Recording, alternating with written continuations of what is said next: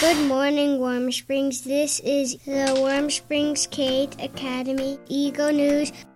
Just a reminder that school hours at the Warm Springs K through 8 Academy are 8:45 a.m. until 3:55 p.m. Tuesday through Friday, and on late start Mondays, the school day begins at 10:15 with doors opening at 10:05. Today is a late start Monday. Hi, Warm Springs K through 8 Eagles and uh, Warm Springs K through 8 families. This is your school counselor, or one of your school counselors, Mr. Brick. Our counseling team will be continuing strong with our safety lessons uh, this month, uh, the month of December.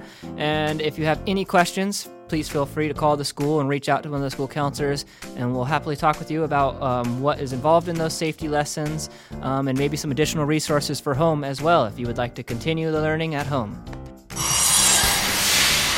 This is Eagle News. Thank you for listening to 91.9 FM, KWSO. Good luck!